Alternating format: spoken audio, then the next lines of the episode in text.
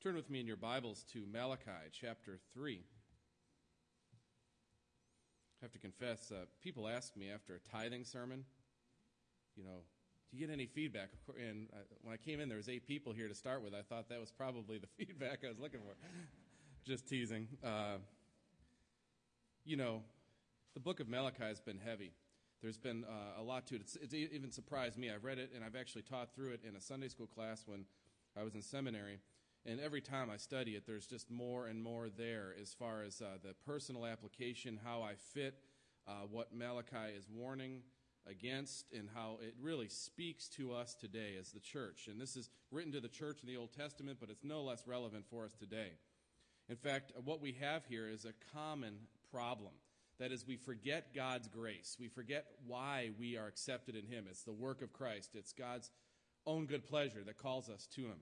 And when we forget that simple reality, that profound reality, all manner of things start happening in our spiritual lives. Sin is much uh, easier to fall into when we fall away from understanding God's love for us. In fact, things like lame worship, lame relationships, poor marriages, uh, you name the, the ailments that were hitting the church in the Old Testament, they still hit us today.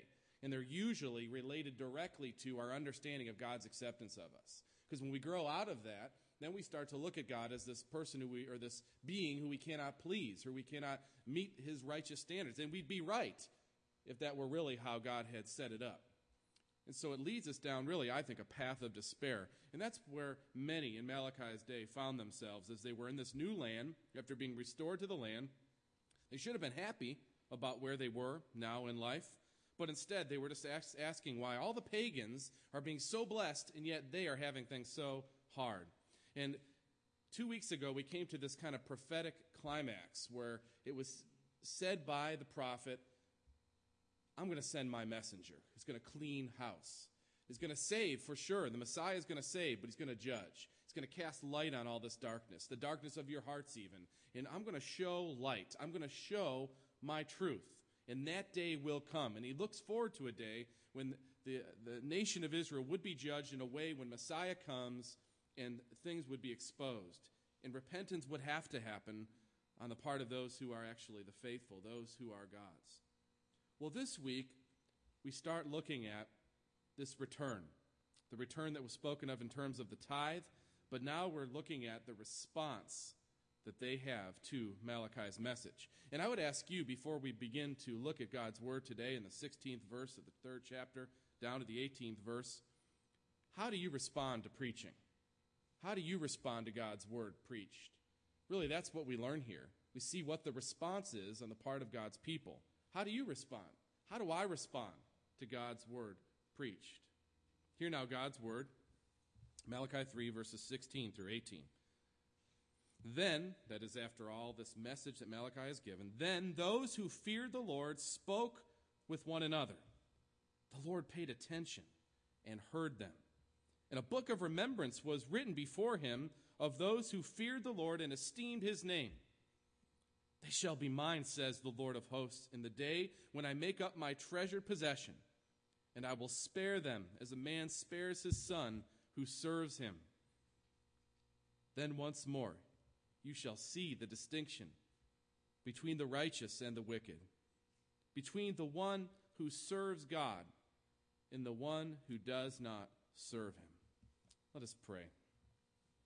Father, we thank you for this message, for it is for us today, the church, in this time and place. Pray, Lord, that you would give us a, a way in which we might respond well to your word preached. For we pray this in Jesus' name. Amen. I know that there are many perspectives with which people take to church. It's been a while since I've been in your seat, but I was a layperson for quite some time uh, in my life and sat under a lot of preaching. In fact, in my days in college, we had exposure to really some of the country's greatest preachers. And we had this thing at, in Chicago called Founders Week, and literally they had this you know, the, the preachathon is what we would call it, because they would start from the morning, and there would be every possible radio person you could think of in evangelicalism was there in Chicago for this week. And I feel very blessed to have been able to sit under such great preaching. In fact, I bought, in recent years, I've bought tapes uh, that, of sermons I heard when I was in college that I didn't listen real well to. that I realized were really profound. And as I got older, started to look back and remember some of the things that uh, God's Word spoke uh, and these preachers preached. And I bought the tapes and I still listen to them from time to time. And if you ever go on a road trip with me, you'll be sure that there'll be four tapes and I'll make you listen to if we have more than an hour in the car. Time we go to Presbytery, I make the guys listen to him again. Because I think the word preached is the power God is using. It's foolishness because of those of us who are doing it, but it's the power unto God. He's the one that is chosen to use this foolish means of preaching to bring people to Christ, to change us, to cause us to repent. And it still has an effect on me today. In fact, I don't only look forward to when Pastor Nathan preaches just because I don't have to study for a sermon that week, because believe it or not, there are other things I have to study for. It's actually just the the refreshing nature of sitting under the word preached that I enjoy and those occasions. But I know that there are different approaches people have when they come to church. There's things going on in your life that may overwhelm you to where you're just not listening to the sermon, or, or something I'm saying is not resonating with you, or there's something that's not connecting with you. I understand all of those human realities. In fact, I, I get a kick out of reading about some people's reaction to their preachers. And there's a there's a college professor who wrote about his early ministry. He's preaching in a Los Angeles church. He thought he'd done very well. And at the end, he was greeting people as they left the sanctuary, and the remarks about his preaching were mostly complimentary. They mostly are. Uh, the ones that aren't usually don't say anything to you, at least not many of them. That is until a little old man comment, commented to him, You preach too long. And then he walked by. Professor was, wasn't really fazed by the remark. It was just one remark in many, especially in light of all these positive comments. Then the old man got back in the line and came by again and said, You didn't preach loud enough. And he walked by. He thought, Well, this is interesting. Two negative comments. He got back in line. That's unusual. Then he came back through again the third time. He said, You use too many big words. And he walked off. Now he was really bothered that this little man kept coming through this line. So he went to one of the deacons who was standing by and he said, Do you see the little old man over there? Who is he? Oh, he said, Don't pay attention to him, the deacon said. All he does is go around and repeat everything he hears.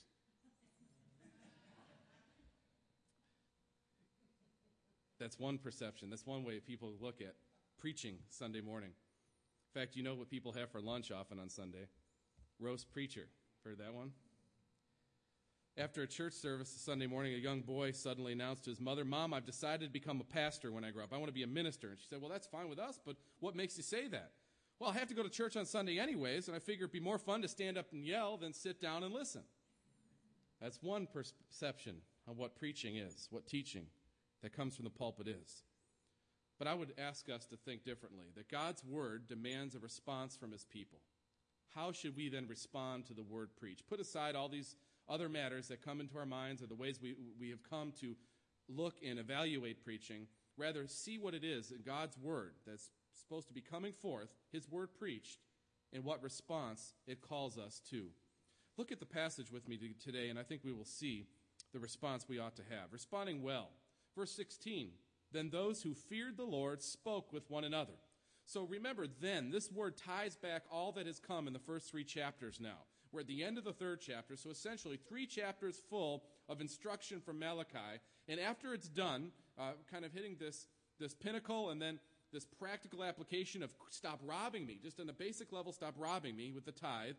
Then, in response to these things, then those who feared the Lord spoke with one another. Now, understand, before we get into the lessons that are learned, that a prophetical book is not like a New Testament epistle. In other words, we have what the people's response is here for us. In other words, Malachi's ministry was a prophetic ministry. He had preached for years and probably preached the same message over and over and over again. The same with Isaiah, the same with Joel, the same with Obadiah. They are prophetic ministries they have. The books that bear their names is the sum total of what the prophetic ministry is. It's what was put to writing. Most of their ministry was audible, that is, oral. They spoke it, they preached it, and then wrote it to capture what their prophetic message was. But the beauty of it is, is we also can have the response of the people there listed in it. And Malachi gives us this. There's a response. His prophetic message is what we've been studying for the last several weeks. And it's been going on for years, not just a seven week sermon series. Malachi, for years, has been preaching these things. And he puts it, it's codified, if you will, in his book, according to the inspiration of the Holy Spirit. And he has the book of Malachi, and in it we even have the response. And the response is in verse 16 Those who feared the Lord spoke with one another. Malachi had been ministering and preaching, and now those who were in the nation of Israel who feared the Lord, those who were truly God's people, because ethnicity does not equal election or Christianity. It just is the host for those who believe. And those who really believed spoke with one another when they heard this message. That is, they started talking with one another about the relevance of this message, why it was important. This is God's word, people. Do you see this? And the brethren talked together about what, what, they, what they heard. They mulled over the message because they accepted it. They talked about the relevance of it to them in their place at that time. The second part of verse 16 the Lord paid attention and heard them, and a book of remembrance was written before them of those who feared the Lord and esteemed his name. So there's an acknowledgement on the part of God that there is a righteous response going on to the word preached. It doesn't say everybody listened, does it? It doesn't say everybody repented. It doesn't even give us an idea of the percentages. But God noticed a, at least a remnant who responded righteously to the preaching of the word. Now, what does it mean to say that there's a book of remembrance written? Now, it could be a literal recording of those who wanted to rededicate themselves unto God. In other words, the people literally recorded before their Lord, those who all agreed because the nation was in such rebellion. We want a sort of like a declaration of independence, a big statement that this we, we want to go back to the Lord. We want to go, we want to have covenant renewal here today. It could be that literal uh, way of looking at it, but it's more likely an expression in human terms of God's acceptance of their repentance. And it's using a term that they would be knowledgeable of. You remember in Esther when the king uh, wanted to have read all the things that were going on in his kingdom, and he brought his, the, and that's when he realized that Mordecai, the good guard, had actually saved his life. He had the annals written to read, read to him. Kings would often have things listed, books of remembrance written. So this is a reference to the Persian use of this book of remembrance. And so God himself, if you will, has this book of remembrance. It's not that he forgets, it's for us to understand what it means. But it's this book of remembrance. Those that he knows are his and have responded well to his preaching, to his word, have accepted it as the word of God. He remembers them. Those who feared the Lord and esteemed his name. The fear of the Lord is the beginning of wisdom, it's the root of true religion.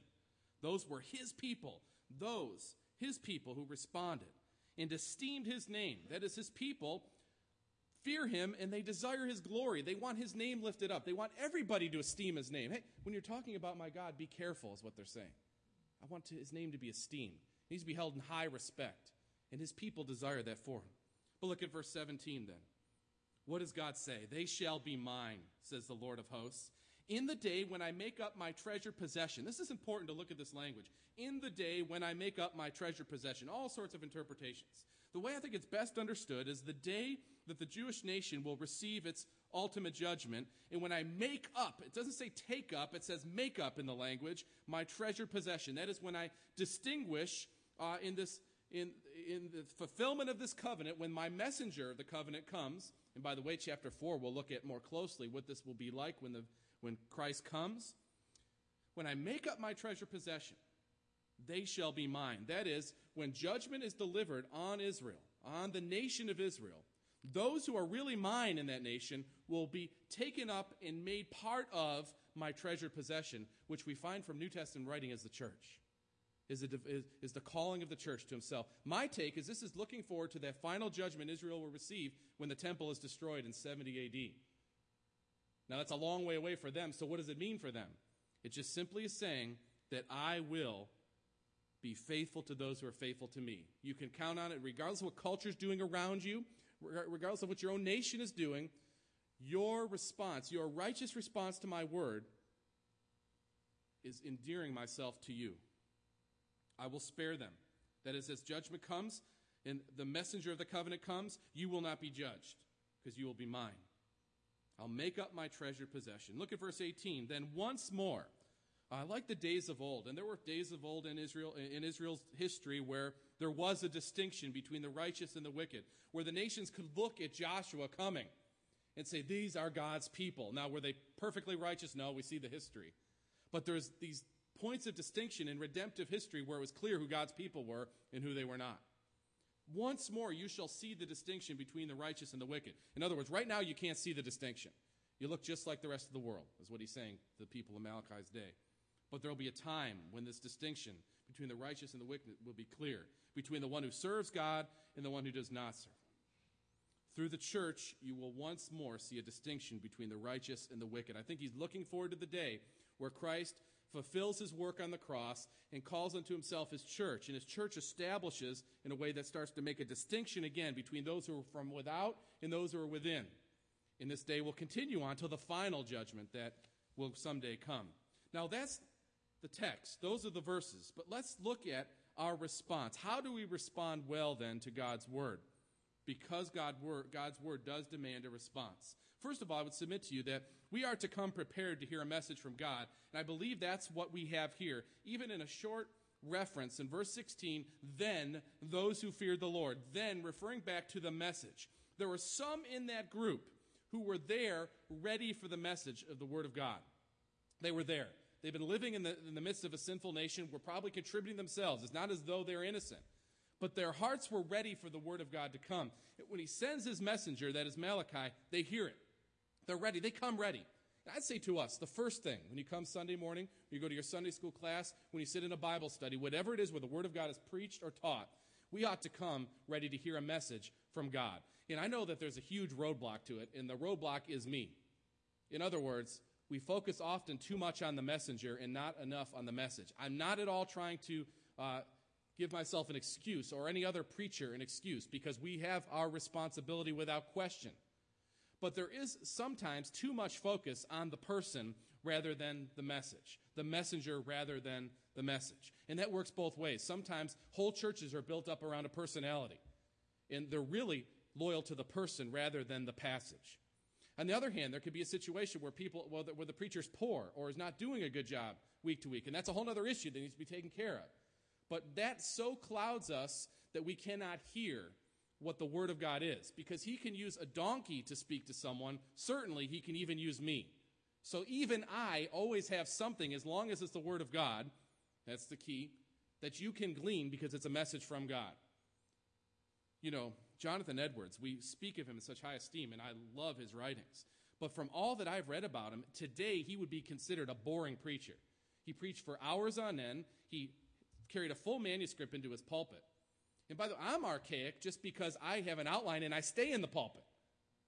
Uh, Jonathan Edwards, I can't imagine what he'd be considered because he was short, he couldn't see very well, and he didn't speak very loud, and they didn't have microphones. So he had this he'd have this full manuscript handwritten out like this, and he would literally stand like this and very rarely look up. But it's interesting to note, you probably all are aware of Jonathan Edwards, any American Presbyterian probably is.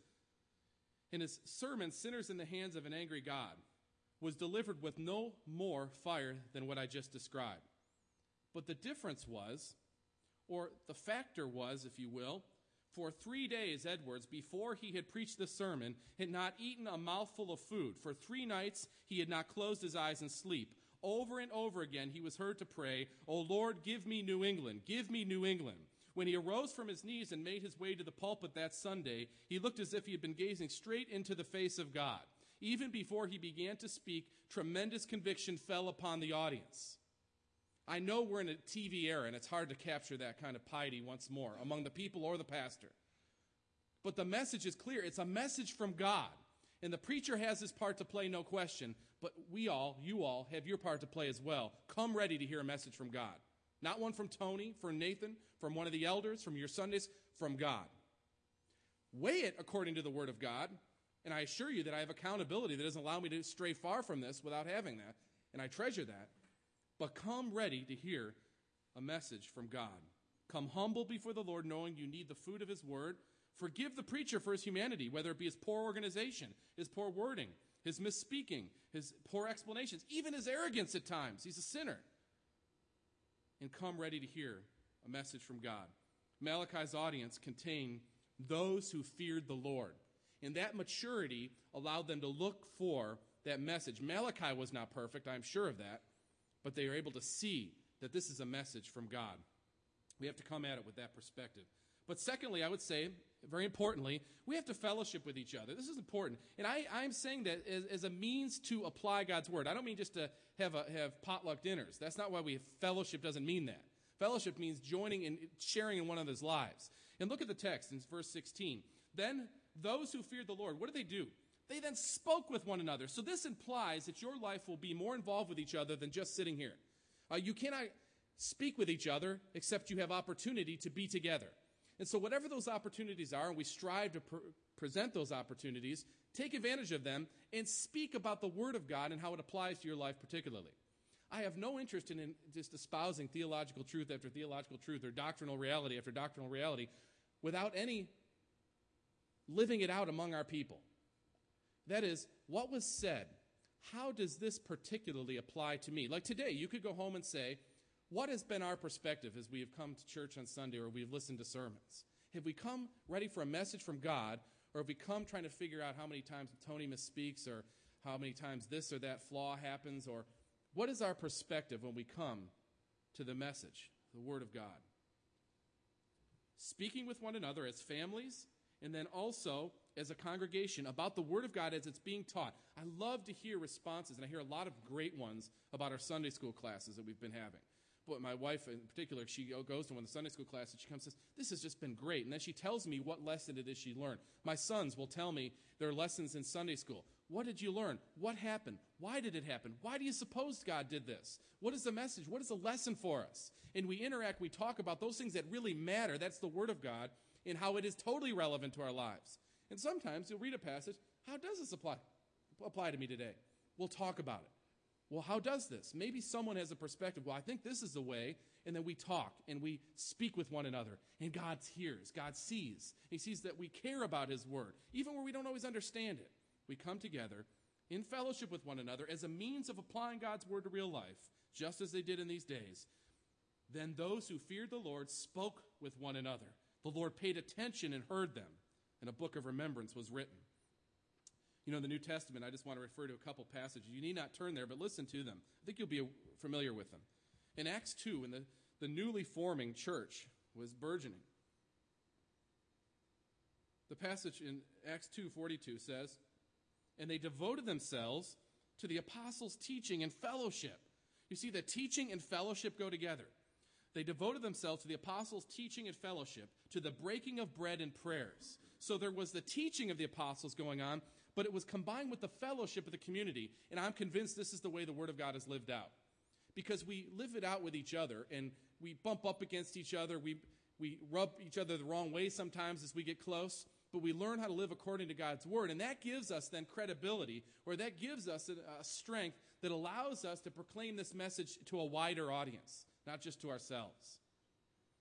Hebrews 3, verses 12 and 13 says, Take care, brothers, lest there be any of you uh, in any of you evil unbel- or an unbelieving heart, leading you to fall away from the living God. But exhort one another every day, every day it says, as long as it is called today, that none of you may be hardened by deceitfulness of sin. It implies ongoing connection and relationship with one another.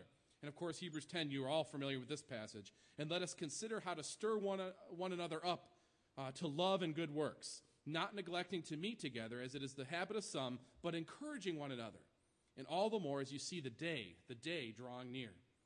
What is true and what to do. That's what's important. That's what preaching is about. That's the point. I would like to submit to you also that we should remember that the point of preaching or the message we're hearing is God's glory. Uh, it's, it's His glory. That's the chief end of our response to His word. In other words, as we respond in obedience, God receives glory and others are drawn to the glory of God. Not our glory, but the glory of God. And this is a huge difference with what most you get, most the explanation of preaching you get today. Most of it is, I'll give you seven lessons on how to make your marriage better. And the point is, is that you walk out, and the Bible speaks to this. Don't, don't misunderstand me. It can help us with our marriages. But what's the point of good marriages? The glory of God, not our happiness, uh, the glory of God. Or six lessons on how to do this or do that. And it all sounds so relevant. But in the end of the day, we keep coming back for more because the food is not satisfying because the real desire placed in us as believers, created in the image of God, is the glory of God. And so, if we're constantly looking for preaching to somehow make us happy or make us feel better about our lives or be more skilled at this or skilled at that, we're missing the bigger picture. It's for the glory of God that we would change, that we be obedient. Look at verse 16 once more. Then those who feared the Lord spoke with one another. The Lord paid attention and heard them, and a book of remembrance was written before him of those who feared the Lord and what? Wanted happier lives or wanted a smoother road? No, feared the Lord and esteemed his name. So there was a concern for his, his reputation. That if they would hear, if God would hear and he would change them, then the nations would esteem his name too. So it's God's glory. We glorify God through obedience. We then enjoy God because joy does come through obedience also. Our confession is so good at our, our shorter catechism. What is man's chief end? Man's chief end is to glorify God and to enjoy Him forever. How do we glorify God? Obedience to His word. How do we enjoy Him? Obedience to His word. It's about the glory of God. Let us come each Sunday with that in mind. Now, I understand that this is not the mindset today. It's very difficult. And a lot of it's because of poor preaching. Not at all saying that the preacher's off the hook here. There's a survey very recently made with 4,000 laymen in 114 evangelical churches across the U.S. where they were asked, Do you feel the preaching on Sunday relates to what's going on in your life uh, on Monday?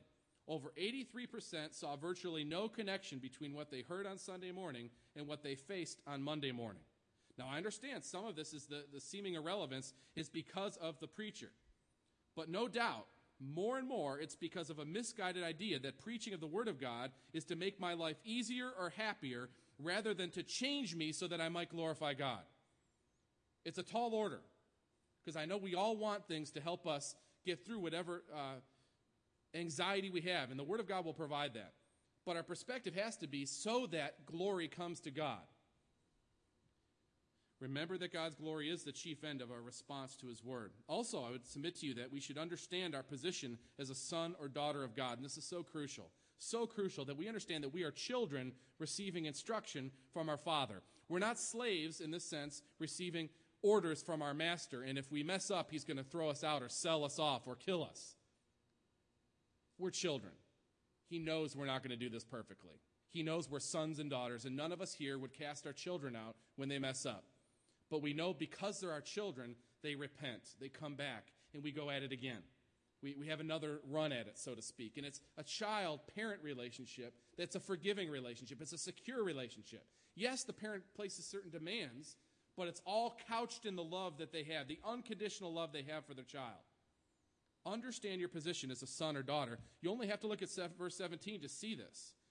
They shall be mine, says the Lord of hosts, in the day when I make up my treasure possession and I will spare them as a man spares his son who serves him. In other words, I know my son is not going to be perfect. I was not a perfect son. But I spare him because he's my son, because I love him. He's mine. He's united unto me in a way that's unlike any other. And you are united to God in a way that's unlike any other union. It's union with Christ. And so when he looks upon you, when he has his word come to you through preaching, He's not looking at you like saying, if you don't do this, I'm going to stop loving you. If, eh, like last week, if you don't tithe, you're somehow less of a Christian. Or if you don't do this perfectly, you're somehow not my child. He never says that. God never accuses his children. The only accuser is Satan, who's the accuser of the brethren. God does not do this.